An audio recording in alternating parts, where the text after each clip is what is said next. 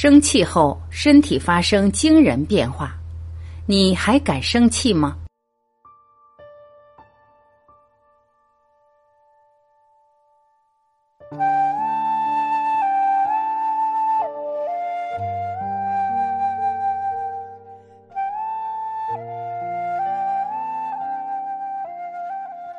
大多数疾病都和生气有关，不生气就不生病。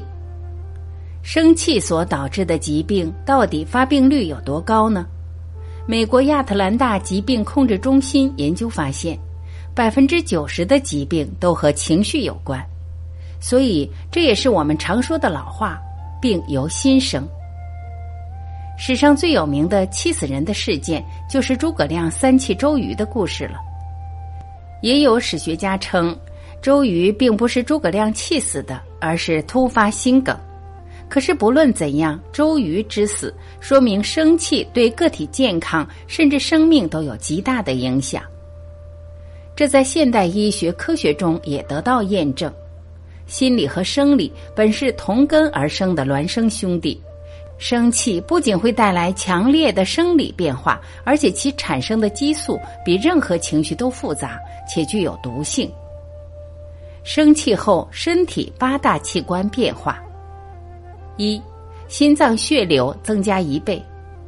研究发现，生气时心脏血流比平时增加了一倍。生气时，心脏的收缩力加强，心跳加速，大量的血液涌向心脏，心脏则需要加倍工作，这时就会出现心律不齐、心肌缺血、胸闷、心慌，甚至诱发心绞痛和心肌梗塞。二，肝脏。比平时大了一圈，生气后最先伤的就是肝脏。所谓气大伤肝，如果经常生气，就会出现肝病，甚至是肝硬化。也有研究显示，生气时肝脏要比平时大了一圈。而在中医看来，怒伤肝，生气导致肝气郁结，肝胆不和。很多人生完气后都会出现两类疼痛和肝区疼痛。三、免疫系统罢工六小时，生气也会损伤免疫系统。没错，人的情绪是由大脑分泌的多巴胺控制的。作为激素，多巴胺会影响身体其他很多激素的分泌。我们生气时，大脑会命令身体分泌一种皮质激素。这种激素如果在体内积累过多，就会阻碍免疫细胞的运作，让身体抵抗力下降。所以生一次气，免疫系统罢工六小时，毫不夸张。四生气时肺泡不断扩张，很多人在最生气时肺部会疼，这是因为生气真的会伤肺。人在情绪冲动时，呼吸就会变得急促，甚至会出现过度换气的现象。这时肺泡就会不停扩张，没有时间收缩，所以很多人肺部会疼。这也是为什么常有人在生气时说肺要气炸了。五生气时肠胃功能紊乱。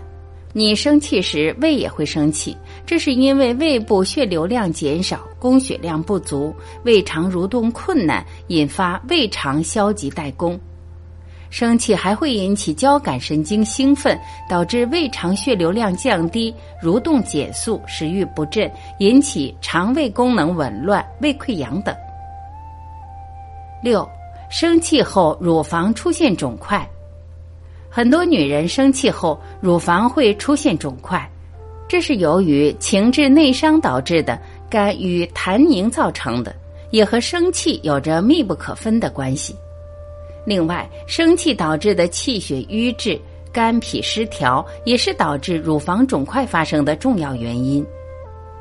七，生气时甲状腺会分泌过多激素，生气时会令内分泌系统紊乱。使甲状腺分泌的激素过多，甲状腺是身体中参与新陈代谢的重要器官。当你感觉到热血沸腾的时候，就是甲状腺受到刺激了，久而久之就会引发甲亢。八，一生气皮肤会长色斑，美国的医学人员对五千名脸上长色斑的女性进行调查研究，结果显示，当她们处在情绪的低谷时，任何药物对色斑的治疗都显得不尽人意；而当其中一些女性的人际关系得到改善时，她们的色斑可以不治自愈。医学人员分析道。当人生气时，血液大量涌向脸部，这使得血液中氧气少，毒素增多，而毒素会刺激毛囊，引起毛囊周围程度不等的深部炎症等皮肤问题。